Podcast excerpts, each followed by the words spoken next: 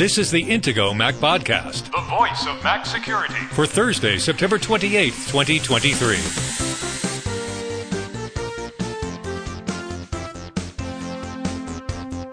This week's Intego Mac Podcast security headlines include a rundown of the many security patches Apple has released in its latest operating system updates.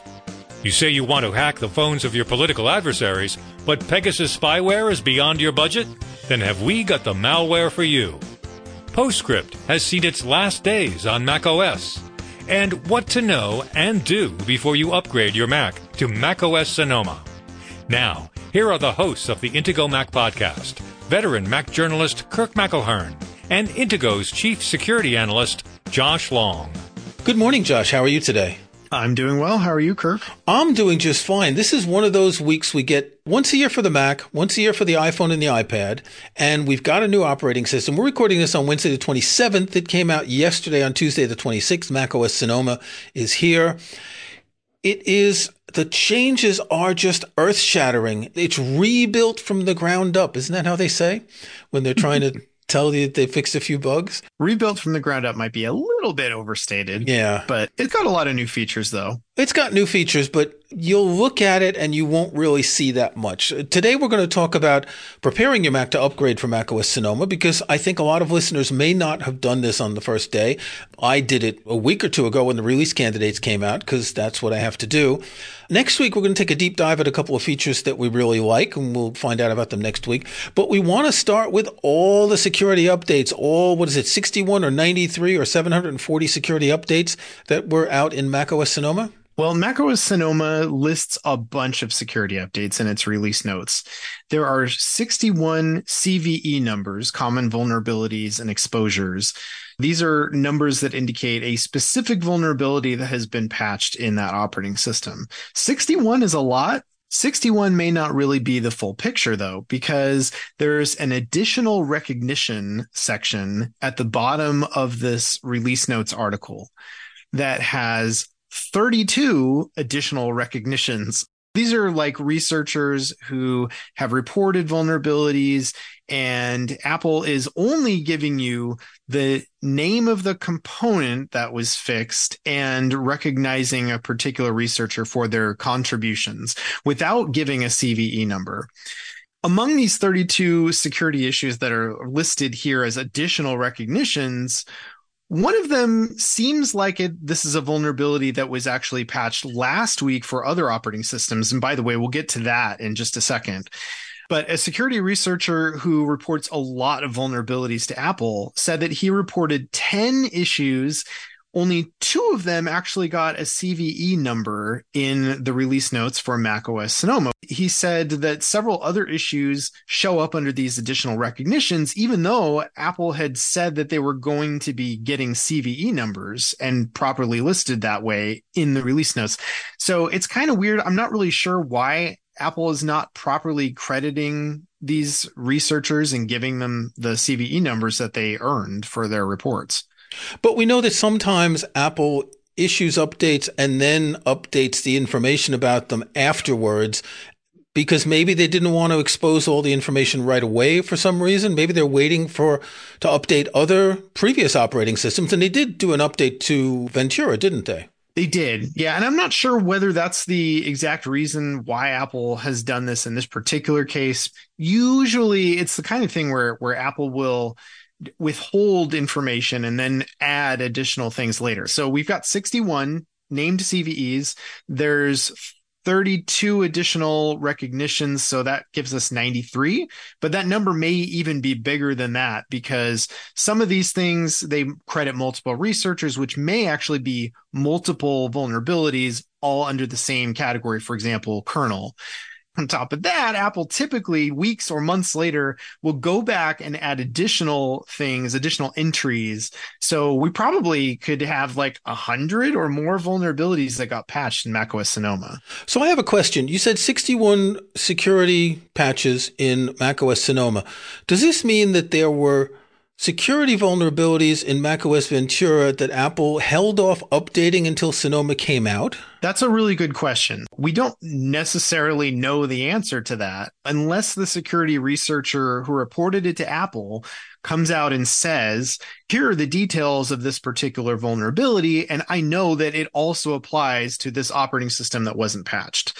What I've done in the past on this, and I've given talks at a couple of security conferences where I've talked about having conversations with some of these researchers. Sometimes they will tell me, oh, yeah, no, that applied to that operating system, but Apple just didn't patch it for that operating system for whatever reason. And this is something that people often speculate about. They go, oh, well, if Apple didn't patch it for macOS Ventura, then it probably just didn't apply to macOS Ventura, right? You know, presumably Apple would just patch everything for the previous operating systems, but uh, unfortunately, that's not actually how Apple behaves. Okay, and this is a good reason why you should update your Mac to macOS Sonoma if you can. In the second half of the show, we'll talk about upgrading your Mac and we'll talk about which Macs are compatible with macOS Sonoma. I want to go back to last week now on September 21st when Apple released patches for some malware called Predator. Tell me about this. We've talked many times about the NSO group's Pegasus spyware that is often used by nation state threat actors to spy on dissidents, journalists, and who knows who else. Predator is kind of the, I guess you could say that the discount bargain basement alternative to Pegasus. Predator is made by a different company. And at least in this particular case, it wasn't designed with a zero click vulnerability. It was designed with a one click vulnerability, meaning that a potential target would get a maybe a text message that looks like it's from somebody else and then they click on a link and now their device gets infected just by clicking on that link.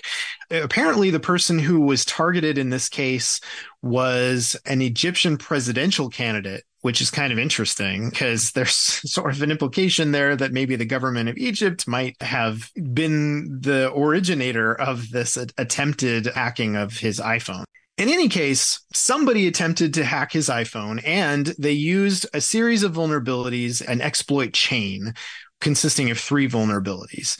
And these vulnerabilities were patched for iOS 17 and 16 last week, also iPadOS 17 and 16, macOS Ventura, macOS Monterey, and one vulnerability was patched for macOS Big Sur.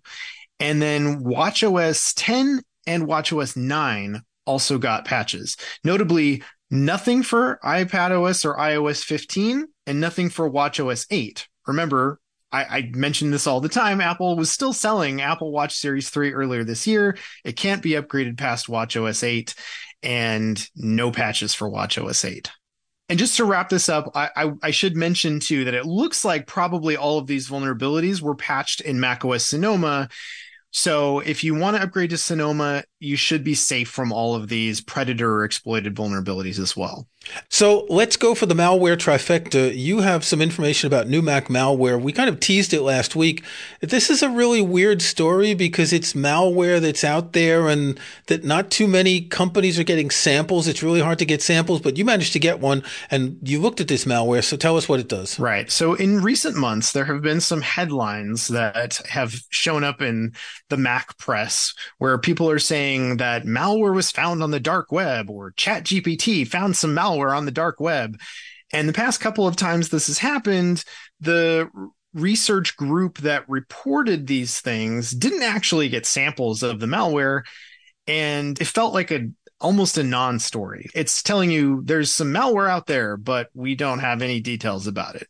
There was yet another underground hacker forum where somebody had been claiming to offer some Mac malware for sale. So this is malware as a service, basically. They're saying, you hire me and I will give you some malware that you can use to infect other people's Macs. In this case, we were actually able to get a sample, unlike other researchers in recent months. We were able to see exactly what this malware was. They were using a variation of Atomic Stealer, which is a very popular bit of Stealer malware on the Mac. By the way, be sure to check out our article on the Mac Security blog about recent Stealer malware on the Mac. There have been three different malware families that have all had campaigns that seem to be active in September. Atomic Stealer, Meta Stealer, which we mentioned last week, and also Realst Stealer. All of these have had active campaigns in the month of September. So that's kind of a big deal. That's a lot of different varieties of Stealer malware that are actively out there on the Mac and infecting Macs. One more mention about a change in macOS Sonoma. If you've been involved with the Mac for a long time, like some of us decades, if you've ever been involved in desktop publishing, you're familiar with PostScript. It was the first language that described the way documents looked that could be transferred from platform to platform that printers could use to reproduce a document that you would create. Now it was, it was superseded by PDF, which came out sometime in the 90s, in the late 90s, I believe. But PostScript has always been useful because it doesn't have any cruft in it. It puts everything into ones and zeros, and it's a language that describes the way things look. So Apple has been hinting that PostScript would be deprecated for the past couple years. Finally, it is deprecated in macOS Sonoma, which means that macOS can no longer read PostScript files. Interestingly, you can still save files as PostScript files from the preview app in macOS. There are other apps that can read PostScript files. I tried to open some PostScript files on my Mac today. I have a couple of apps that can do this. One of them is PDF Expert, which is an app that can edit PDFs. Another one is Affinity Publisher, which is a desktop publishing app. But there aren't too many apps that can open PostScript files. Now, this does open a space for people who still want to use PostScript for a variety of reasons. So maybe some other third party apps will add a feature to open PostScript files. I'm pretty sure there's open source tools that they can just put into an app to be able to read PostScript files. Right, exactly. Yeah, PostScript has been around since it looks like 1982, and the PDF standard kind of got its start around 91, and the initial release of it looks like it was 93. So yeah, it's been around. Both of these formats have been around for a while, but PostScript certainly has been around quite a bit longer.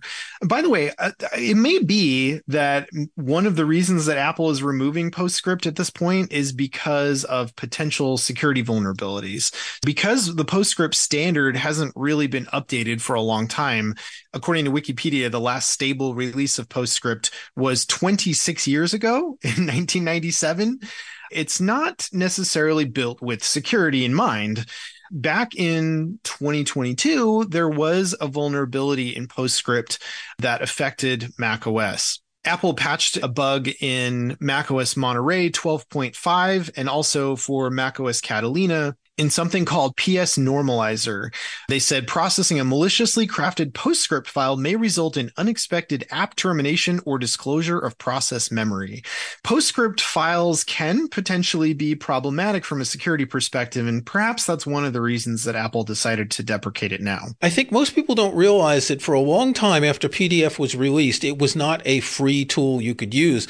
Initially, Adobe sold apps to read PDFs, to create PDFs, which that was a distiller app. And it wasn't until 2008 it became an open standard, at which point everyone started using it. I think Adobe actually slowed things down and kept PostScript alive for a long time, but PDF has become so common that I don't think there's a computing device on the planet that's currently sold that can't read PDFs. That's a fair point. Yeah. I think just about everything, certainly any computer, smartphone, tablet, they can all read PDFs. Okay, let's take a break. When we come back, we're going to talk about upgrading to macOS Sonoma. Should you upgrade now or should you wait? Protecting your online security and privacy has never been more important than it is today. Intego has been proudly protecting Mac users for over 25 years, and our latest Mac Protection Suite includes the tools you need to stay protected. Intego's Mac Premium Bundle X9 includes VirusBarrier, the world's best Mac anti-malware protection. NetBarrier, powerful inbound and outbound firewall security. Personal Backup, to keep your important files safe from ransomware. And much more to help protect, secure, and organize your Mac. Best of all, it's compatible with macOS Sonoma and the latest Apple Silicon Macs. Download the free trial of Mac Premium Bundle X9 from Intego.com today.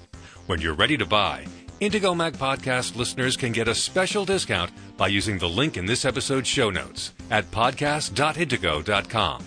That's podcast.intego.com. and click on this episode to find the special discount link exclusively for Intego Mac podcast listeners. Intego, world class protection and utility software for Mac users, made by the Mac security experts. Okay, so the big question is, do you want to upgrade your Mac to Mac OS Sonoma? Now, this is a good weekend project, especially if you have more than one Mac. It came out on Tuesday this week. Now, you'll listen to this podcast on Thursday or Friday or Saturday. It's not a good idea to take an evening in the middle of the week and start doing this in case something goes wrong. To be fair, I had no problems. I haven't heard of any major problems with the upgrade. This is one of the quickest upgrades I've seen. In other words, each time you upgrade, I think in the past with Ventura and Monterey, it would have to boot three times and go through a complicated process. This time, you know, I would set my Mac to upgrade. I'd go sit down and read. Before I knew it, it was finished. So I'm not suggesting you do it on a weekend evening. Wait for a Saturday or a Sunday, but still. Now, Josh and I are different. He hasn't upgraded yet to Sonoma. He always waits because he doesn't trust anything. Me, I upgrade to Sonoma because I write articles about it and I need it. And I put it initially on my MacBook Air to prep for it. And as soon as it came out and I knew it was stable, and as soon as the software we used to record the podcast, which is very important, I was sure that it was work, then I upgraded on my iMac. So the real question is, should you upgrade now or should you do it later? Now, Josh, you are always, I don't want to say you're a scaredy cat about this. You just kind of think about all the bad things that can happen, don't you? Well, I think it's good to have a balance between the wait and see for like a day or two. Just, you know, make sure there's not any really, really big egregious issues before upgrading, um, which, as you mentioned, it doesn't really look like there's, I'm not really seeing any reports of any major issues. I did see somebody post something about having some trouble with some unnamed piece of security software. They didn't mention who it was. It wasn't Intego. As long as you've upgraded all your Intego software, you're good to go. As long as you've run NetUpdate to make sure you've got the latest version of all your Intego software, you're just fine to upgrade to macOS Sonoma. Aside from that, there are not too many things that really necessarily are going to need an update for macOS Sonoma, but it doesn't hurt. Any of your critical software that you use every day or every week, you do want to make sure that you do upgrade those first, just in case there's any compatibility issues. But I haven't heard about too many things, so I'm probably going to update to Sonoma within the next day or two. Here's one piece of software that has had a big change. I use SpamSieve on my Mac to filter spam, and it's changed from a plugin to an extension. And so this is a new process. Apple no longer supports plugins in Mail. You may have other plugins in Mail that you've been using. So check this out in case you do that they may not work anymore if the developers haven't updated them to work as extensions. Another thing to point out, and so I'm going to link to an article in the Intego Mac security blog about how to prepare your Mac to upgrade to macOS Sonoma. You should always check for any third party drivers. I have a friend who has a big RAID unit. I think it's a LaCie RAID unit, big cube, five drives. And I know several times in the past years, the drivers weren't updated early enough for him to be able to upgrade his Mac to the current operating system. Now, this is really important because if a device like that depends on a driver, you'll no longer be able to access any files on it. Check anything like that. If you have a special kind of printer, that doesn't use a built-in printer driver. If you have a scanner that has some kind of driver, there might be cameras. You might have a webcam attached to your device that you need. Anything like that, check before you upgrade because these could be things that could, well, first of all, prevent you from doing certain types of tasks, but also crash your Mac if the drivers aren't upgraded. By the way, one particular piece of software that might concern you if you typically have it integrated with your Apple Mail app is GPGTools. I don't know if maybe a lot of people use this necessarily, but this is one of those tools that is has been around for a long time and it's you may have heard of PGP, pretty good privacy is what it used to stand for. GPG is GNU Privacy Guard or something. It's like an open source version of it. And GPGTools is a suite for the Mac that allows you to encrypt and decrypt for example, messages that you're sending through Apple Mail. And because of that lack of macOS Mail plugins now, that's something that you should be aware of. If you do upgrade to macOS Sonoma, you're no longer going to have that built-in plugin for GPGTools. Okay, so let's talk about compatibility. Every year, Apple shifts the compatibility toward the future a little bit, but there haven't been a lot of changes this year. So iMacs from 2019 and later, iMac Pro 2017 and later, Mac Mini 2018 and later, Mac Pro 2019 and later, MacBook Air 2018 and later, and MacBook Pro 2018 and later. So you could have a Mac that's four years old, but in the case of the iMac, I think before 2019 it was 2017, so it doesn't go back that far. Another way to look at this is that Apple dropped a few years of particular models. So they dropped any 2017 iMacs, except for the iMac Pro. That's the one exception, the only 2017 Mac, by the way, that supports macOS Sonoma. But all the other 2017 iMacs have been dropped. The 2017 MacBook. So then now there's no more plain MacBook that can run macOS Sonoma. And also the MacBook Pro 2017 was also dropped from support for macOS Sonoma. So basically, if you've got a Mac that's four or five years old, you should be fine. We'll link in the show notes to our extremely popular article, How to Install macOS Ventura or Sonoma on Unsupported Macs for Security Improvements. This uses software called OpenCore Legacy Patcher, which should be available in October. So if you are using a very old Mac, then you're going to have to wait to update Sonoma using this software. That's right. As of right now, they're planning on releasing the next version, which is the first official version that will support macOS Sonoma on October 2nd, which is really fast. I mean, they were expecting macOS Sonoma to be released in October, so they were going to be ready on day one, which is almost unheard of. So the fact that they're able to put out their patcher to get your older Macs upgraded to macOS Sonoma that quickly is pretty amazing, really. So one thing I like to do before I upgrade, before I even do my backups, is I check my drives, particularly my startup drive. You can open Disk Utility, which is an application slash utilities. You can run Disk First Aid. I remember back in the day, you would often have catalog problems on drives and you would have to fix it. And DiskWarrior was like the best tool for fixing that. I think when Apple introduced journaling to the file system, it corrected everything. I have never had a problem.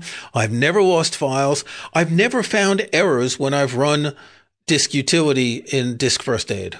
I have had problems with journaled HFS Plus drives. Uh-huh. However, I've never, to, to date anyway, I've never had an issue with any APFS drives. If you're running a new enough operating system that you're basically required now to have APFS as your Apple file system format, you're probably fine. I don't think you're likely to have data loss in most cases on it, unless it's a hardware issue, unless your drive actually fails for some reason. Okay, next thing, back up your Mac. And then you know what you do after that? You back it up again. One backup is not enough. Belt and suspenders, and even, I don't know what the third thing would be, extra shoes or something like that. I have too many backups, but I have saved my cured pork several times because I have too many backups. Anytime you're doing a major upgrade, you don't know what can happen. Let's say you have a power outage in your house in the middle of the upgrade. Your Mac might not boot, so you've got to have backups. You can actually back up with Apple's Time Machine, which has been a feature in macOS for many years now as well as Intego personal backup. So you have your Mac backed up in two different ways. And there's lots of other ways that you can back up as well. But if you're doing both of those, that's definitely a good belt and suspenders approach. And add the extra shoes or boots or whatever because it never hurts. At least for your important files, right? Maybe you put them in the cloud. Maybe you use an online backup or something, but your important files are things you can't get back. You can always rebuild an operating system, re-download apps. It's a pain. It takes a long time but there are files that you can't afford to lose. Right. I was going to say that extra backup might be your iCloud backup, for example. If you're synchronizing your files to iCloud, that's another place that you can keep things backed up. And of course, you may also want to have an online backup service. I think Kirk used Backblaze. That seems to be the most popular one on the Mac right now. Okay. Time to upgrade 12 gigabytes. You got to download 12 gigabytes. Now, a few years ago, if you remember, I had Victorian internet and it would have taken hours and hours and hours. And I've had gigabit fiber for about three years and whoosh, I don't even notice. 12 gigabytes is a lot. And depending on your bandwidth, you may not even be able to download it at home. You may have to go to a coffee shop where they've got fast Wi Fi to download it. It's really important that after you download it, you make sure that you don't delete the installer. So if you install it on one Mac, I'm not sure if this is happening this year, but in the past, this has often happened. The Mac would delete the installer after it was finished to save space. It's taking up 12 gigabytes. But if you've got multiple Macs, or if you think you may need to reinstall it at some point in the future, it's better to offload it on another drive. 12 gigabytes is a lot. And I think it's, we're four or five years and it's been 12 gigabytes every year. I don't know why it's not bigger or smaller. Maybe they've decided that that's the size it's going to be. Worth pointing out that if you did install beta versions of macOS Sonoma, and I'll link in the show notes to an article talking about that, even though the beta campaign is finished, the final updater would only be about six gigabytes. So that meant that not everything needed to be updated, but 12 gigabytes is a lot. Right. And it's actually been about 12 gigs for a few years now. I'm just looking at my backups that I've made. These typically will show up in your applications folder. It'll be called something like install macOS Sonoma. And if you make a copy of that application somewhere else, that's how you can back that up. So I've got a couple of zip files that I've made from past versions and Monterey was 12.14. My Big Sur installer that I made was also over 12 gigs. So they do take up a lot of space and they don't really compress well. So even though I made a zip version of them, they're about the same size when they're fully expanded too. Okay. If all goes well, your Mac will reboot into macOS Sonoma. You'll get these fancy new screensavers, which really annoy me because I don't like when the screensaver moves. So you might want to check out some of that. If something goes wrong, you've got those two or three backups. You can restore your Mac from one of your backups or clone or a time machine backup, maybe redo it. I pay attention a lot to forums about what people are talking. I haven't heard any serious problems with macOS Sonoma installations. The same with iOS and iPadOS. There was a period some years ago when there were a lot of issues, but it seems that they've really got things improved that this is no longer a frightful thing to do. It could be either that there's not any really major under the hood changes and it's mostly superficial changes. The other thing is maybe Apple's actually doing a better job of transitioning and beta testing and so forth and making sure that the process goes smoothly. Okay, that's enough for this week. Next week, we're going to talk about two of our favorite features in macOS Sonoma. Until next week, Josh, stay secure. All right, stay secure. Thanks for listening to the Intego Mac Podcast, the voice of Mac security, with your host Kirk McElhearn and Josh Long. To get every weekly episode, be sure to follow us in Apple Podcasts or subscribe in your favorite podcast app. And if you can, leave a rating, a like, or a review. Links to topics and information mentioned in the podcast can be found in the show notes for the episode at podcast.intego.com. The Intego website is also where to find details on the full line of Intego security and utility software. Intego.com.